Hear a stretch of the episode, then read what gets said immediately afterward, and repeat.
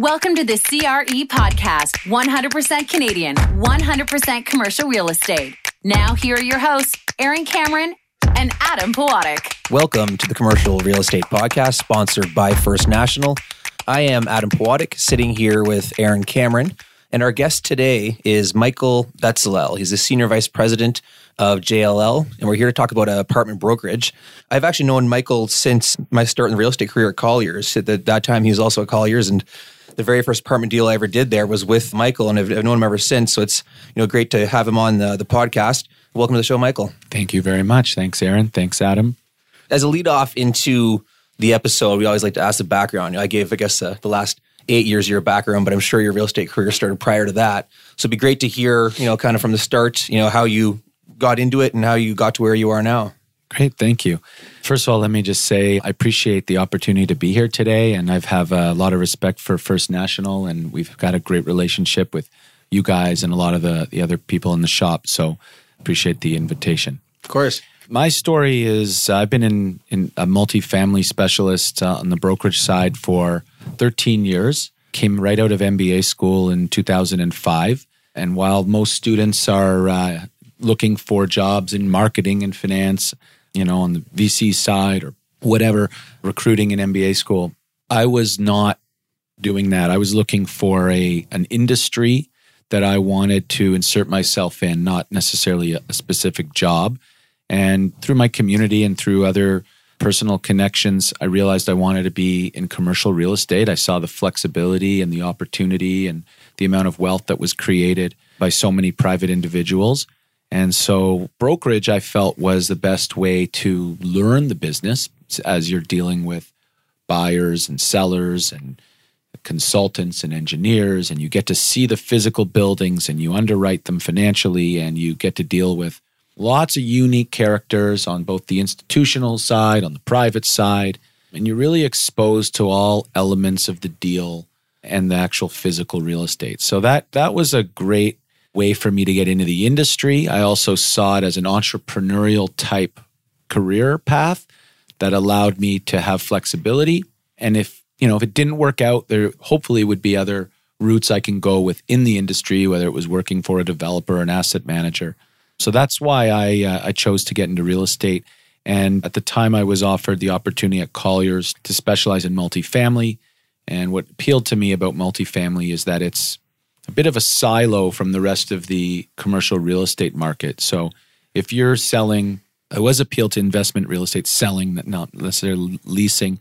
And what I liked about multifamily is there is really no commercial real estate leasing business in multifamily. If you own an apartment building, you rent it yourself, or your property management rents it yourself, or potentially you put up a sign, or you use viewit.ca or Kijiji. Kijiji. Exactly. So there's no crossover, there's no competition. It's a very underrepresented market, and I saw that as a great opportunity. So that well, some people consider it boring, right? It's the it's the plain vanilla component of commercial real estate, which I, I, disagree with. Don't get me wrong, but that is that is certainly you know when you talk to the guys who do the office and the industrial, and there's all these moving parts, and you got lease terms, and you know like you said.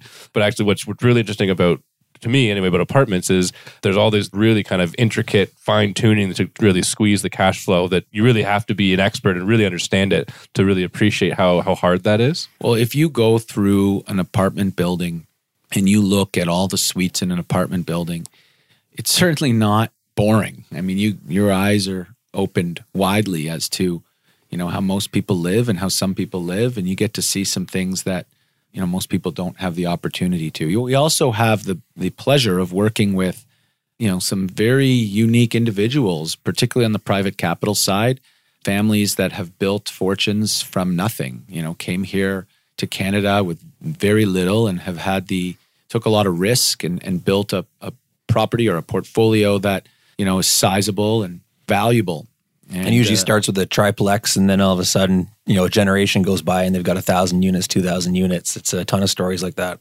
And typically, they're very modest.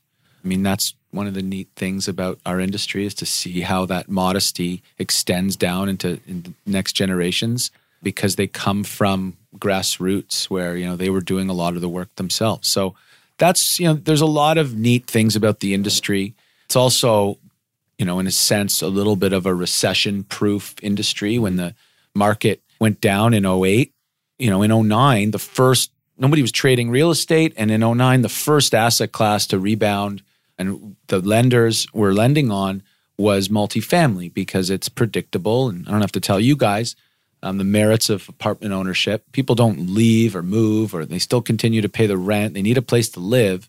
Whereas if you have 100,000 square feet of industrial and the dollar, you know, changes or um, there's economic volatility, you might lose your tenant and be sitting on an empty building. Multifamily is you know easy to finance and it's Yeah, the pretty vacancy went from 1.3 percent to 1.8 percent. Really, that, that's the jump that happened. So your first year in real estate, the kind of per unit valuations you were seeing then as compared to now, what's the uh, the Yeah. multiple multiple above? If only I knew and I wouldn't have become a broker, I would have tried to raise capital. You would have and bought that threeplex. yeah. yeah, it's probably 65 a door. I mean, we we were weren't doing a lot of deals in my first year or That's two. six hundred and fifty thousand dollars per unit on a valuation. Uh, 65,000 Yeah. a unit, yes. And just uh, we actually didn't address this at the start, but Michael focuses on uh, GTA and so valuations here. So we now. apologize for anybody outside of the outside of the GTA. We will cover apartments in other markets. We promise. Yeah. Well, technically, my team represents all of Ontario. I think today's conversation is primarily about the GTA, but we do. I mean, we're currently um, firm on a property in London, Ontario. We've done Ottawa and Barrie and Kingston and Kitchener, all within the last year. We're very active all over Ontario, but I think today's conversation primarily is regarding GTA and the valuations. Yeah. Yeah. So sorry, finish that thought off. Sixty five thousand dollars per unit when you started, and what's the What's the high water mark in the last Yeah, year? What's or the most what's- expensive yeah. per unit you've seen in the last year? That uh, or what would be the average? The kind of the top end of the well, average. this year the average to date, the average price per door in the GTA is two hundred and sixty thousand a suite. You know, cap rates reported cap reported cap rates are actually up from last year, but reported cap rates are not always necessarily accurate. But they're also only about twenty five percent of the deals have reported cap rates on them, so it's not really a relevant number. But that's at about four point two percent. Last year was three point seven percent, so it's up. But I don't think that's a legitimate number. Um, yeah, how you calculate that is Yeah. definitely up for yeah, negotiation. I saw a report, and I can't remember. I apologize. I can't remember who produced the report, but it was three point oh five was the re- kind of the reported cap rate. right. So it depends on who you ask. And Yeah. No, but we're seeing deals. I mean, on new purpose built rental, for example, Realstar paid four and a quarter, four hundred twenty three thousand dollars a a door for a new purpose built rental building this year. You know, there's a lot of deals being done north of three hundred thousand dollars a suite, and I think cap rate's becoming less of a relevant number when why do you think that is? You know, uh, let's give context because in the in the lending world where Adam and I live, that's a number that gets used.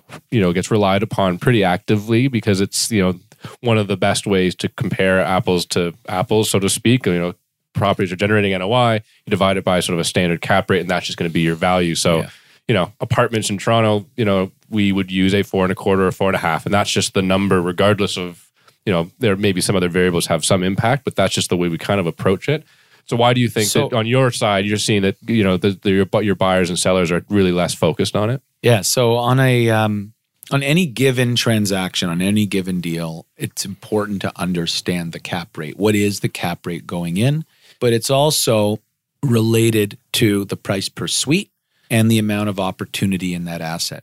So when you're looking at a portfolio or the whole market and saying, "Oh, this year the average cap rate was 4, or it was 3.2 or it was 4.2," that's not fair because in reality, the 2.5 cap deal might be a much more a much better buy than the 4.5 cap. It might be a five cap when it's stabilized. Exactly. And, you know, I've told the story before, but we, the end of 2017, we sold six properties, six buildings in that South Etobicoke neighborhood of Park Lawn and Queensway. The first one was a 25 unit building that we sold at a 2.5 cap rate, and it was 166,000 a door, which actually at the time was the highest price per door in that market.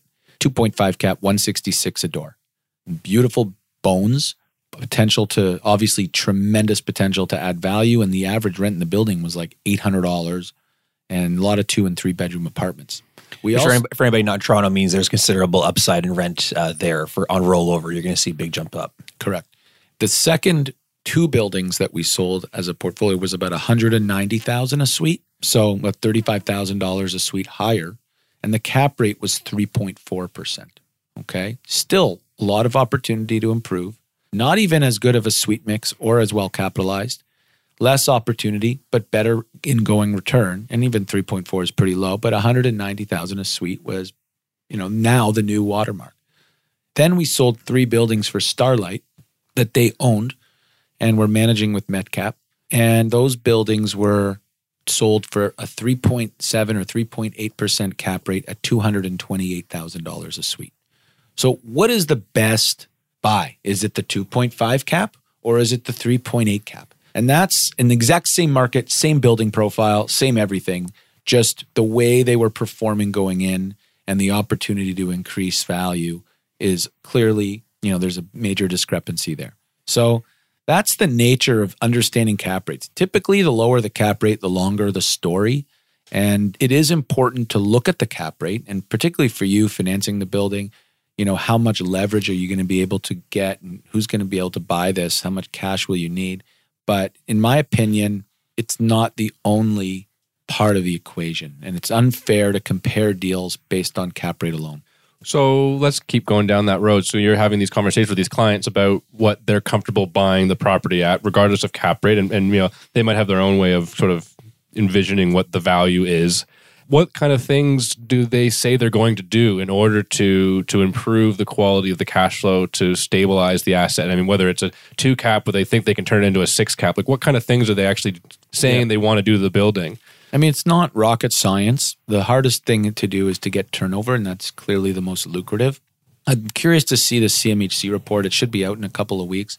They typically track turnover, and we've seen turnover go from 20 to 25 percent. You know, 10 years ago, down to last year it was reported at 14 and a half percent, and I guarantee this year it's going to be lower. And that's that's just supply and demand, right? That's just I, if you're looking around saying, you know, let's say 10 years ago, you're looking around saying, well, I can move and it's going to cost me an extra 100 bucks per year, per month. Now they're looking around and thinking, well, it's going to cost me an extra 400 bucks per month if I move out of this place, right?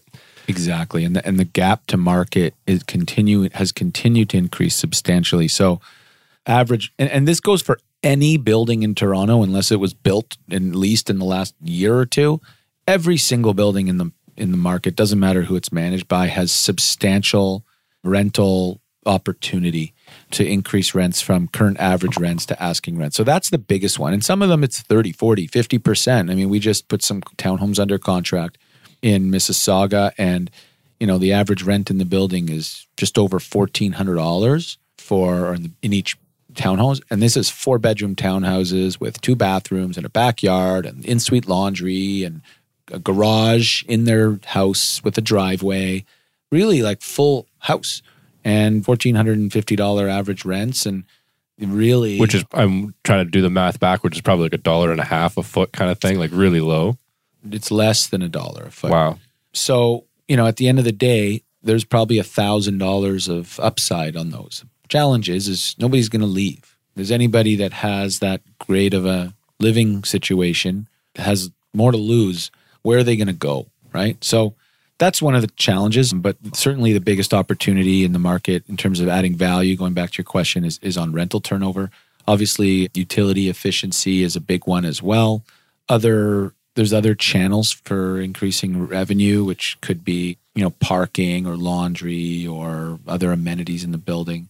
Significant capex can see a return as well for buildings that have really been under maintained for you know, it could be decades. I've heard that repeatedly from borrowers that they will see a return on that. So yeah, if you're buying at a two and a half or a three cap, but you're getting an effective, you know, 10% return on your capex and there's significant opportunity to put in the building, that's, you know, one of the ways you can drag up your cap rate to something something respectable, something that makes sense. And you know, this conversation you gotta you have to keep in mind what the buyer profile is and what their horizons, what their prospective horizons are. We had a a client who, you know, talking about taking the market down was buying things at cap rates at the time that were market leading, right? You know, let's say, and this is seven or eight years ago. So maybe market caps were five and he was buying things at three and a half. And people would ask him why. He's like, well, I don't, I don't really care about the cap rate. I'm going to hold this building for 30 or 40 years and give it to my kids. It's irrelevant to me. I think it's worth this. And so that's what I'm happy to pay, right? There's no doubt.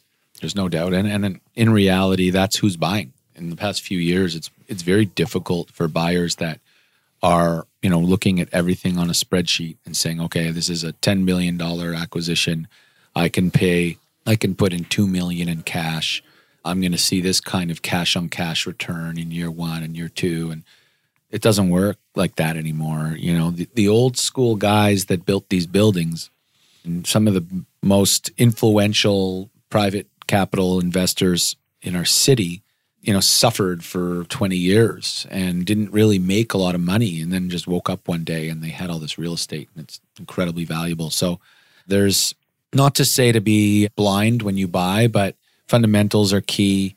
And you know, the, the merits of the multifamily world is stability and predictability and financeability, not Fifteen you know, percent leveraged yield. yeah, yeah, exactly. So Well, so what does the buyer profiles look like? You know, So- there's a lot of there's a lot of public money. Pension funds are entering the space. Of course, there's REITs. Uh, and as you mentioned, there are there's a lot of private families as well. So maybe just kind of profile what they're doing and how they approach how they approach multifamily. So, in general, um, historically, the market has, you know, the last 20 years has been dominated by REITs, institutions, major private net worth, but it was like 50% or less. You know, surprisingly, there was more than half of the deals have been are typically acquired by private capital. The market's changed. REITs this year basically bought nothing in the GTA. Everyone loves to say REITs. There's two things that sellers love to hear REITs and foreign money. Like they think those are the golden ticket. But the reality is is REITs have to pay returns and they're not they're not tremendously active on the acquisition. Because they're actually looking at what levered returns Right. they're getting and comparing their cap rates and their first year cash on cash Quarterly returns. distributions they Yeah, got to worry exactly. about. And not not giving it to their grandkids. They got to worry about next quarter. So the asset management companies are dominating. You know, so this year, so between 2000 and you know 1995, let's say, and 2012, the average amount of sales per year is between five and eight thousand apartments a year. Okay, that's Apartment buildings. apartment units. Units, okay. In the GTA.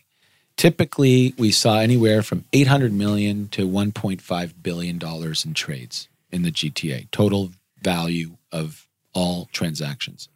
This year, and this is only up till October 31st, and I've added in a couple of deals that we have uh, that are firm and closing in the next few weeks.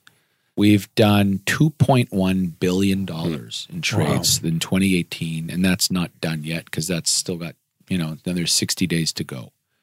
So 2.1 billion. Last year in 2017, there was 1.3 billion on 6,000 suites. This year is 2.1 billion on 8,000 suites.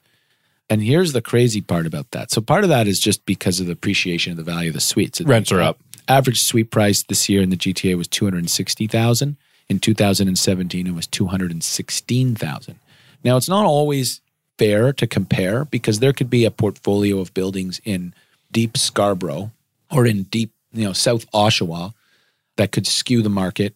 Similarly, there could be a uh, portfolio of buildings at Yonge and Eglinton that can skew the market. So Or new build coming for sale, which is going to have a way higher average price per unit. Exactly. Nonetheless, of that 2.1 billion, this is where thing this is market this number is going to blow you away.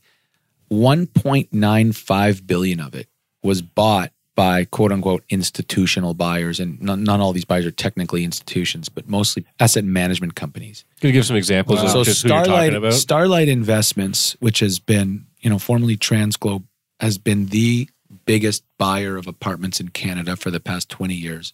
Basically, went from zero to thirty five thousand apartments. They bought one hundred and eighty five million dollars last year in the GTA. This year. 1.1 billion. They represent over 50% of all acquisitions in the GTA. They bought over 4,000 apartments this year. And that's not only GTA. They're acquiring all over Canada and mm. they're just a machine right now. And, you know, we're fortunate to, you know, be close with them and doing deals with them. That said, you know, for the health of the overall market, be nice if we had some other competitors in there. So, It, that does literally blow me away. you kind of hear anecdotally the market's been skewing that way for the last number of years, but to hear it's that lopsided or out of balance Is it appropriate to ask why? What is it that Starlight is seeing in the market that's motivating them to be more aggressive than the majority of the other participants?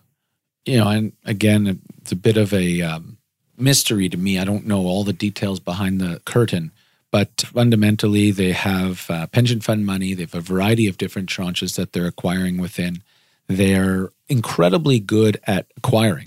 You know, Daniel Drimmer is um, a tremendous negotiator, and he has a track record that is unparalleled in today's market. And it's no secret. Um, it's, so- I mean, it's public that he's partnered with CPPIB. He's partnered with BlackRock, Blackstone. Blackstone. Sorry, Yeah, from the U.S. Yeah, right. So he's got so he's got a lot of big ticket cash behind him as well, right? Yeah, and and you know he's he's his track record precedes him. So if he's you know it's him and someone else in a in a in a bid situation, sellers feel comfortable. They know the deal will get done. So that's Yeah. uh, that's a big part of it. And their team has been he's a good team, and and they get Yeah, they well, just to add on to that, I mean, just it's no secret. First National does a lot of the financing for those acquisitions, and part of the comfort that we get is that his his program of turning suites and retrofitting units. I mean, he's got a machine that does that, right? He can do it fast. He can do it quickly. I mean, he might have a unit just vacant for a month, and he'll put a twenty thousand dollar retrofit program into that unit, get the rents up. You know, sometimes 40, 50, 60% from what they were. So, as you talk about reputation, that's kind of the program he's done Yeah. for decades and and he keeps making it work. And you know Timbercreek also um, bought four hundred and forty million dollars this year. Yeah, the Wynn the Wynn But- but- portfolio right, so sale. the Wynn portfolio was the majority of that, pretty much all of that, except one other building in the GTA. But um, Was that that'll likely be the largest transaction of the year? that's probably the largest transaction I've ever seen. I mean, this is an eight just in Toronto multifamily. This is an eight hundred and forty million dollar transaction. Well, and there was a commercial component to it too, right? I think the total was 1.1 and change billion dollars of a, of a transaction. Yeah, so just for anybody that's not familiar, the Wynn family sold their port their entire portfolio from a which was reported over a billion dollars, included some U.S. properties as well as some commercial properties. But from a multifamily perspective, in the Toronto and GTA, there's 840 million, 842 million dollars of transactions. The portfolio was split between Starlight and Timbercreek. They came in as one united front basically right down the middle. I think Timbercreek took a little bit more than Starlight. There were 19 properties and almost 3,200 units. And some combined. great assets. I mean, the, there's I don't know out of the number of units, there's half of them are in Parkdale, right? Like there's a ton of those assets are, are in really sort of gentrifying locations where there's great upside and the opportunities to retrofit the suites and get the rents up. Well, Aaron, in your in your previous career role at First National as an analyst, you would have probably seen some of these. Yeah, I'm very right? familiar with the Yeah. Wynn portfolio. Absolutely. Yeah. they were a client of, of mine and my originator that, that I worked with at the time. So where so out of this mix of you know obviously asset management dominated purchases, the private capital guys in the outskirts, what are what are they doing? What are they thinking? Where's the rest of them? You know what? Uh, or are they just being shoved to the side? And do you have conversations with these guys, or they just they come to the table to buy something and they see Daniel Drimmer on the other side and they go, ah, crap. Yeah, I mean, buying real estate is not easy. It- Even if you are a formidable buyer, you need to invest time, you need to invest money, you need to try to win in, in an environment where it's very competitive and and it's exhausting and you, you could potentially uh, you know go to you know show up to uh, 5 10 20 different bid scenarios and, and come up with nothing. And then you've got you know a group like starlight who's investing in every one with you know getting their own environmentals and bcas and building walks and trying to come in firm. And it's just very difficult to compete. So i, I could see why from a private investor's perspective it, it can be exhausting. That said there still remains a lot of private capital that want to own just hasn't been successful over the last couple of years what i am seeing is you know in you know private capital particularly this like now my generation getting more creative looking at mixed use opportunities looking at you know adding density looking at develop you know just trying to find ways co-living seniors housing students. There's so many options up out there right now to try to make money. The challenge is is cash. You need more cash so instead of, you know, if you had a million dollars in your pocket, you used to maybe want to go out and buy a building for three or four million dollars and and you could finance the balance and see positive returns. Now, you know, you're looking at something with two million dollars. So what we're starting to see is a few more syndicates appearing, a lot of asset management groups that smaller asset management groups that are, you know, bringing in different private investors and teaming up to try to to compete against some of these larger buyers. So, are you seeing any interesting structures in order to get deals done to try and hit these prices or overcome the cash obstacles? I mean, obviously, desirable assets probably just has a lineup of buyers, but you, you mentioned you're in markets you know outside of the GTA. Do you ever see structures there? VTB is part of the picture. You seeing any of that? Yeah, like on the private side, I mean, there's been a few deals. There's only been about uh, 150 million dollars of private transactions. And by the way, when I say private, there are some private investors in that two billion dollar range, but that's like a homestead or a, you know, a, even a um, medallion or one of those major you'd really, major you'd really classify them as institutions, even though they might be privately owned. but generally speaking, you know, I've seen a few deals with VTBs being done. Um, really, really nasty assets are obviously being financed with, you know, short term, higher yield debt so that, you know, the investor can turn it around and then refinance it potentially with CMHC, you know, two or three years down the road. Those are the kinds of deals that, you know, where the private investors are are able to compete. So they're still showing up at deals. I mean, when, you're when you're putting it, taking property to market, you have a pretty organized, structured procedure. Are you still seeing the same number of people at the table as you would have seen, you know, call it two years ago? When, I mean, Aaron and I view everything through an interest rate lens, and everything's much cheaper then. we understand it's not the end all and be all of real estate, but are you still seeing the same activity, same number of offers, you know, same deal velocity? Is that all roughly I in line think two it's years ago? slowed down a little bit, and it really depends on the asset, right? Like, there's certain types of buildings that are more appealing to more investors. When you hit that 50 to 100 unit mark, you have a really you have a lot of crossover between private and private investors, institutional, public investors. When you're sub 50 units, there's a lot more private groups, and uh, obviously over 100 units, a lot fewer. So I think it really depends on the asset where it's located. You know, AAA properties, downtown Toronto, midtown Toronto, they're still seeing a, a big lineup of investors, but I don't think it is what it was. I think there are, as we talked about earlier, there's a lot of buyer fatigue. And unfortunately, there's some groups that are just, you know, choosing not to participate, understanding that the cap is going to be too low and the, the amount of cash required will be too high. You know, we've, we just, you know, secured a, a transaction where we, you know, two large deals, almost 600 units in Scarborough and another 400 units in London. And we had, you know, bids on each asset. We had bids on the portfolio as a whole. But this is a major property and it's pretty much exclusively institutional. But on the smaller side, yeah, I think we're seeing the the demand drop off a little bit. Pricing hasn't dropped off because expectations are still there and there's still enough groups that will pay the price. But I think the number of offers has certainly uh, dropped off. I can see what you mean about you know deal fatigue. I've always, I've always thought that for you know you list uh, a 20 unit building and attract 32 offers. Well, you think about for the most part, people are putting a lot of brain work into their offers, a lot of homework, a lot of crunching numbers.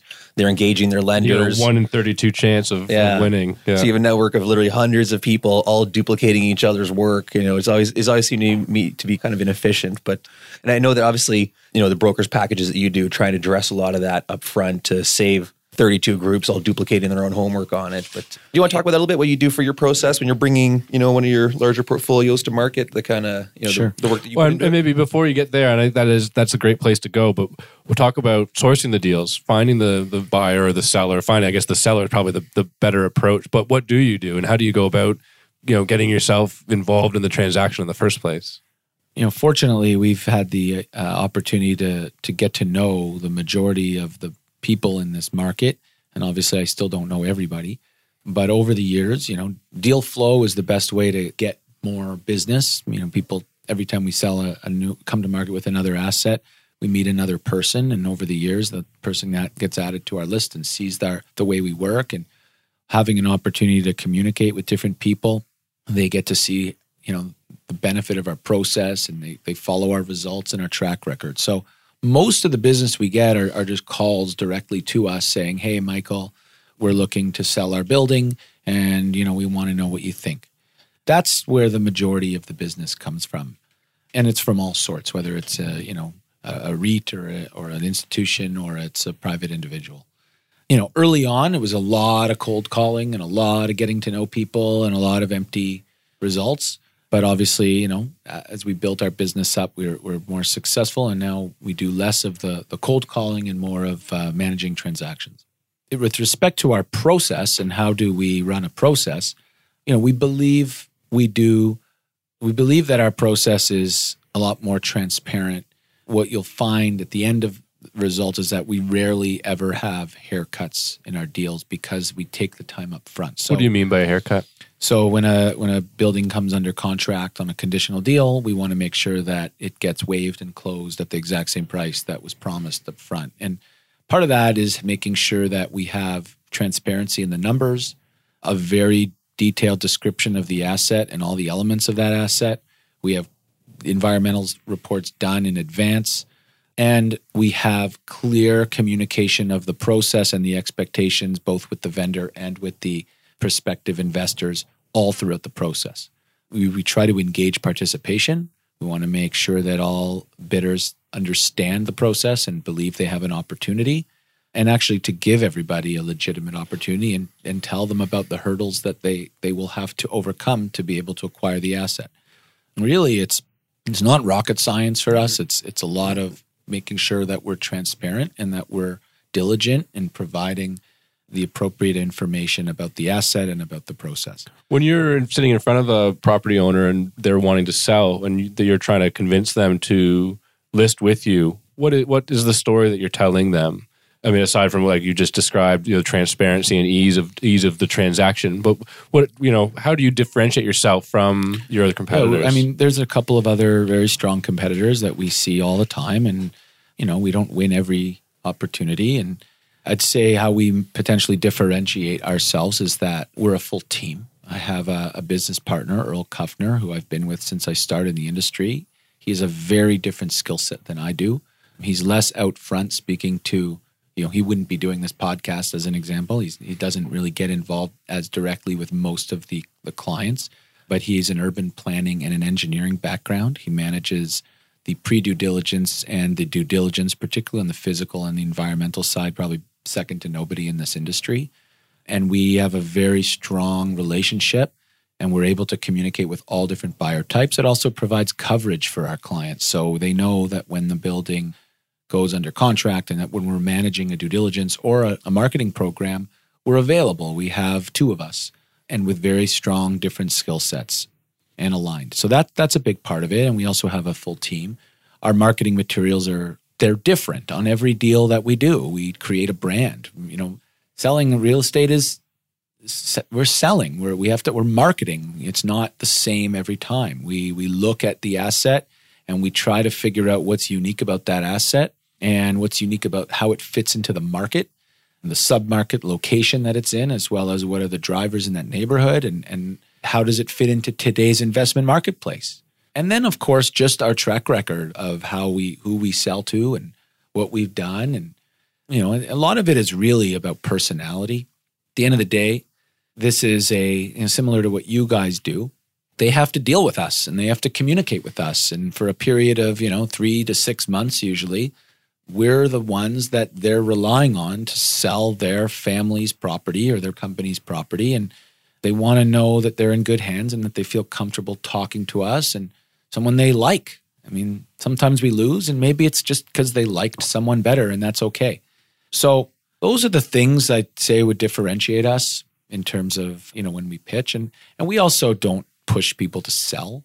Selling is something you only get to do once, and you want to make sure you do it at the right time. We'll give everybody the appropriate information so that they can make an informed decision. But ultimately, it's their decision. I'm not here to push you to sell your building. We're just here to execute uh, when you're ready. It's actually funny you mentioned that about your partner, Earl Kuffner. I mentioned at the top of the episode that we did a deal with Michael and Earl. It was probably my first year of being in real estate. I remember touring the apartment with him. And I didn't know the background you're, you're talking about now about his engineering background. I was unaware of.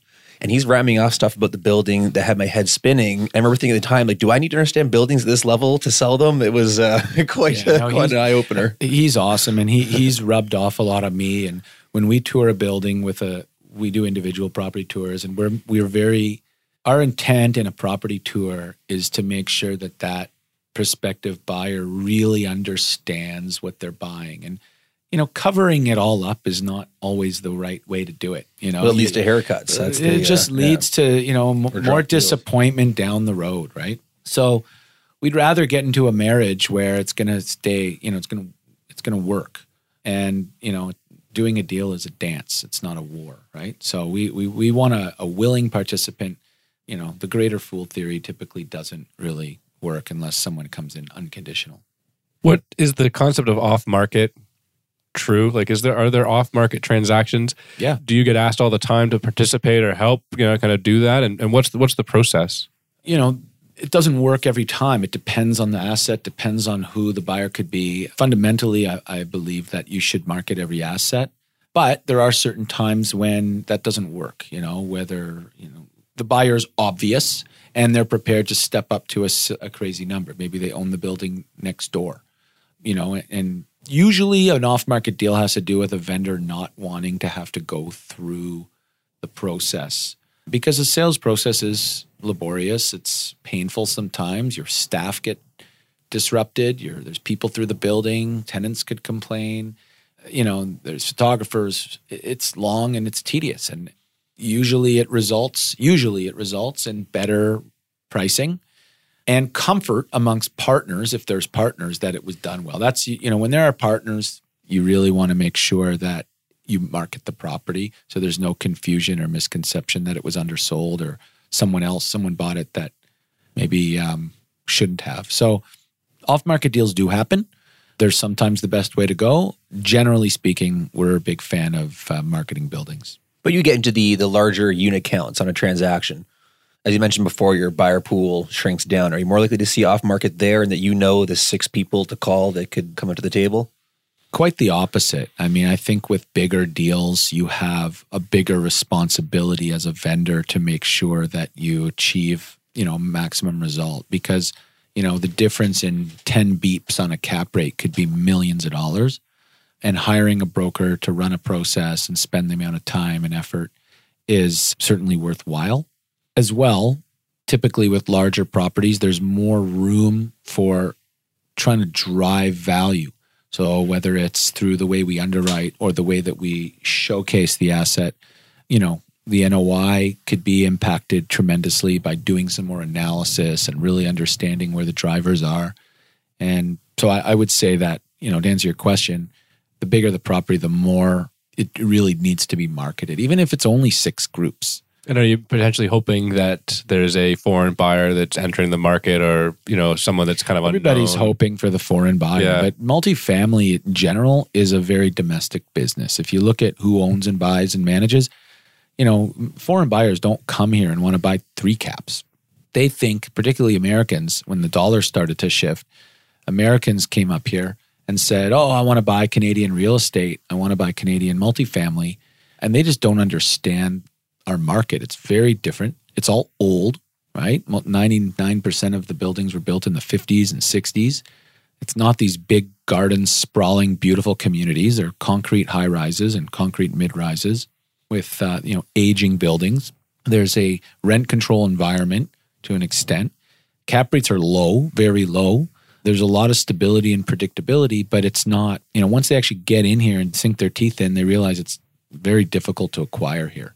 It's a management intensive industry, and the majority of, of buyers uh, have some sort of domestic presence, even if the capital's coming from, you know, I believe, you know, obviously Akelius has foreign capital, a Conundrum has foreign capital, but these are domestic enterprises right now that have their own, you know, Canadian state- staff. Exactly. So speaking of Americans, what's your what's your view on Blackstone entering the market here? For anybody who's not familiar, they're one of the largest uh, real estate operators in the world, and they recently made a big splash entrance to the market with a partnership with Starlight, and they have plans to acquire a lot more. So do you think they're viewing our market in a different manner than you know the Americans you were describing just a second ago?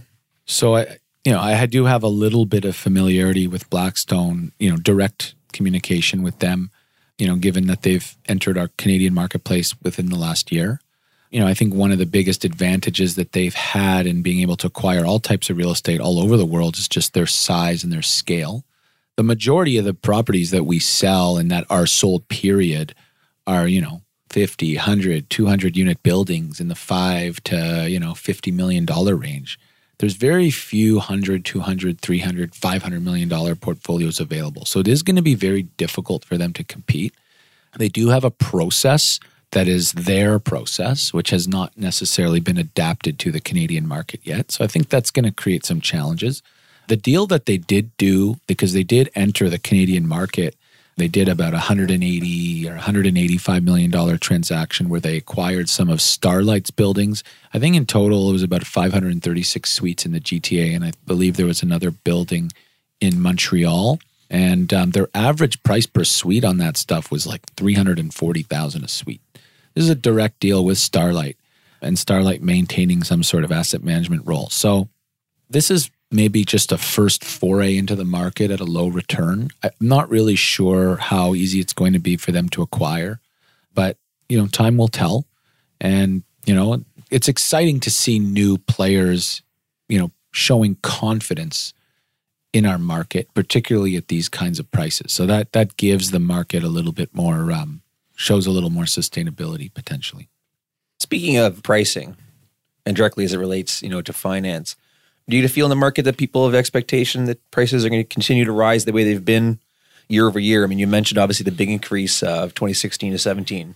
Are people expecting that to to march forward, or is there a moderating add, effect? Excuse me. Let me add context too to before you answer. You know what we're seeing again. You know, Adam, like you said, we kind of see things through the interest rate prism, but with rates up, you know, 150 to 200 basis points in the last sort of 18 months we have clients that may not be the most active, but let's say they buy a property every couple of years, right? They're, they, you know, they might own 200 units in a bunch of 25 and 30 unit buildings, and they're showing up saying, "Hey, I've got this deal under contract. I'd like to do the same thing I did two years ago, where I do a maxed out CMHC insured at 85% loan to value, and I'll put in my 15%. It might work up to 20% when you when you kind of crunch the market numbers." And then we kind of say, sorry, but it doesn't that won't that won't happen this time. Looking at the cash flow and now interest rates up 150 basis points, you need another million dollars to actually close on this transaction. And they kind of go, "What do you mean?" And like the so our sense is that the market has yet to really internalize and digest the fact that you know financing mortgages aren't as cheap as they have been. That's allowed people to acquire more units more rapidly. And are you seeing that? Are you seeing the the repercussions now that financing is more expensive and more equity is required?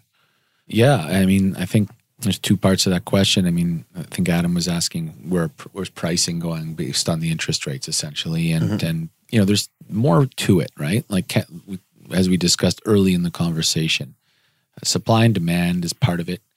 Construction cost, you know, replacement cost is a big part of it you know, the ability to grow rents is a big part of it. We've seen such a huge change in the potential rental market. So I do think we are in a much lower spread than we have been just given the opportunity in these assets. But I do think it is going to impact pricing. I think we've seen such tremendous growth in valuations over the past decade that, you know, we could start to see this flatten out. And by the way, I've been saying that for 13 years. We've seen so much every year over year, cap rates just keep growing eh, or shrinking, and, and, price per door keeps growing. And we keep saying we're at the peak, we're at the peak, and it, it, just keeps going. And the reality is, is we're still below replacement cost. You can't build these buildings, even once they're renovated and everything, and you, you put money into them. You still can't build these buildings for what we're trading them for. So, you know, I don't have a crystal ball, but I feel like yes, we are at a you know a little bit of a peak and potentially it'll it'll flatten potentially it'll come down a bit. It's difficult to say and surely interest rates are a big part of that. So maybe after 13 years of saying that you can finally say i told you so. Right. I, was, I was entirely right. Well and the counterbalance of course to argue against my own point is that rents continue to rise also. So if rents rise you know kind of in parallel with interest rates rising then that delta, as you kind of maybe it's a different delta than you mentioned, but that will save the market, so to speak, right? On a per unquote. unit basis. Yeah, yeah, right. Yeah. No, and then of course that key then goes back to turnover and being able to achieve turnover. Uh, Toronto's seeing a very outsized amount of construction last year, couple of years as compared to say, you know, this, the first uh, 10 years of your career. How excited are you about that? And what's your view on, uh, you know, the rent control issues that, that go along with that? We're recording this right now and uh, the Ontario government just announced that they're going to roll back rent control on on new builds again after that was just put in place by the previous government. So, what's your view on the the, the new build scene in uh, Toronto? The government really needs to. I mean, this is the first step in in correcting a major mistake. You know, everybody talks about rents are unaffordable, and we need more affordable housing, and you know, we're, we're in a very low vacancy market and you know housing is just too expensive. And, and in the meantime they're making it difficult with development charges and with rent controls for developers to build. And really there needs to be more legislation to encourage development whether it be as i said a reduction in dcs whether it be tax incentives whether it be increased density for rental. There needs to be more incentive for developers to build. Because as it is buying land, building rental, and filling it up is very difficult to make sense of. There are rental projects being done all over the place, more than there has been in the last four decades. But it's a blip. It's most of it is being done on existing density where you know existing landlords had you know built had a 1960s property on a large sprawling site that potentially had a a large parking lot and a tennis court or a pool, and now there's excess density that they can build on and it's free. That's where you're seeing the majority of new construction, which is okay. There are unique places where they've, you know, some people can buy land and build, but it's hard to make sense of it financially, particularly at, you know, there's more risk in developing. It, you know, nobody's, nobody's going to build to the same cap rate or return that they can buy existing for. We, so it's challenging we've had this conversation many times, and I, the one number that always stands out was uh, Wendy Waters, a previous guest from GWL Realty Advisors, and and her she's a head of research for GWL, and her num her statistics and what her team discovered or you know crunched was that in order to just bring the market back to equilibrium in the GTA, we need to supply hundred thousand units today. If we just could just snap our fingers and create hundred thousand units to be available that would bring the market just back to equilibrium. Mm. So you think about that. We're building. I think there's. I think the number is something like eight thousand under construction, and there's two thousand a year coming to market. So it'll be fifty years until we get to that hundred thousand unit mark that she says is needed today. And that's just you know. And then you talk about all the things that the legislation that's occurring and DCs being increased, and all these headwinds that are forcing less supply, right? Well, so the other the whole thing's the, backwards. The unit unit count isn't just the only issue; it's the size of the units that are being built. So you know, a family doesn't want to live in a one bedroom, 500 square foot unit. They need space. So, it, and it's unaffordable to, you know, for somebody to spend $3 a foot on a, a thousand square feet. It's difficult to justify a building, you know, thousand square foot, two bedroom, three bedroom apartments. It doesn't make sense because you're going to get three to four thousand dollars in rent a month. So there's two issues, right? It's not the only the supply of what's actually being constructed; it's the type of rental that's being built. Because on for any given developer that is committed to building rental, they're still trying to maximize their rent per square foot, and the way to do that is on downtown core, smaller suites, and if selling people, it at four bucks per square foot. yeah. Right. If people talk about the uh, Manhattanization of uh, Toronto, that's got to include families. I mean, look at Manhattan; families do live there, and mm-hmm. uh, it'd be tough with the current rental stock and even condo stock for that matter too. Obviously, the shadow market for uh, for rental in the city. Yep, agreed. So we like to we like to end the podcast with a question about of our guests about uh, if they had infinite capital, what kind of asset class would you purchase and where? Well, maybe I'm a bit biased, but I'm it's the market I understand is multifamily, and I believe that there's a you know a housing shortage in Ontario primarily, particularly in the GTA. I'm a big fan of almost anything within one hour of, of the GTA, and there's particularly some markets that I've seen some great trends. One is Brantford. Uh, it's a small market. We recently spent some time in Brantford working on behalf of a client, and you know you've got a whole downtown core that's been acquired by Wilfrid Laurier University.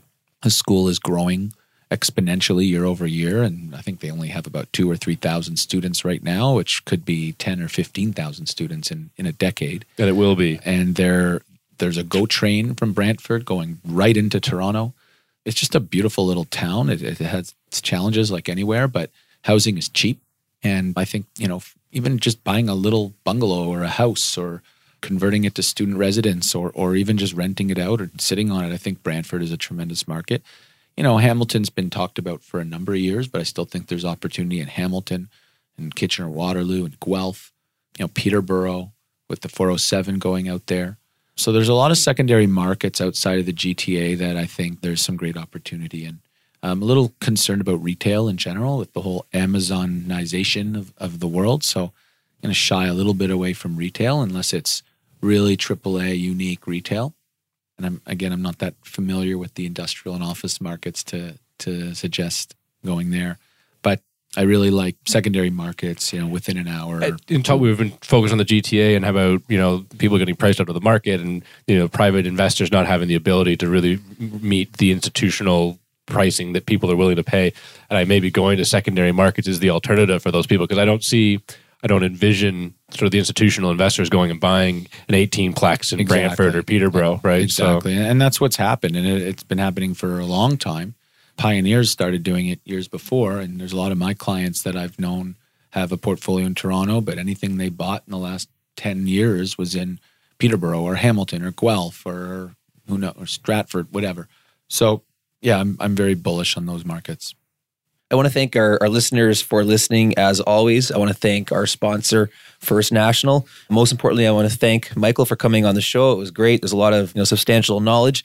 And anybody that's you know investing in or active in you know apartments in Ontario probably enjoy it. So make sure you share it with your friends. Thanks for coming on the show, Michael. Thanks for having me. Thanks to First National. Thank you for listening to the CRE podcast. The information from this broadcast is not to be relied upon as financial investing, professional accounting, or legal advice. First National Financial LP holds Financial Services Commission of Ontario license number 10514 and 11252.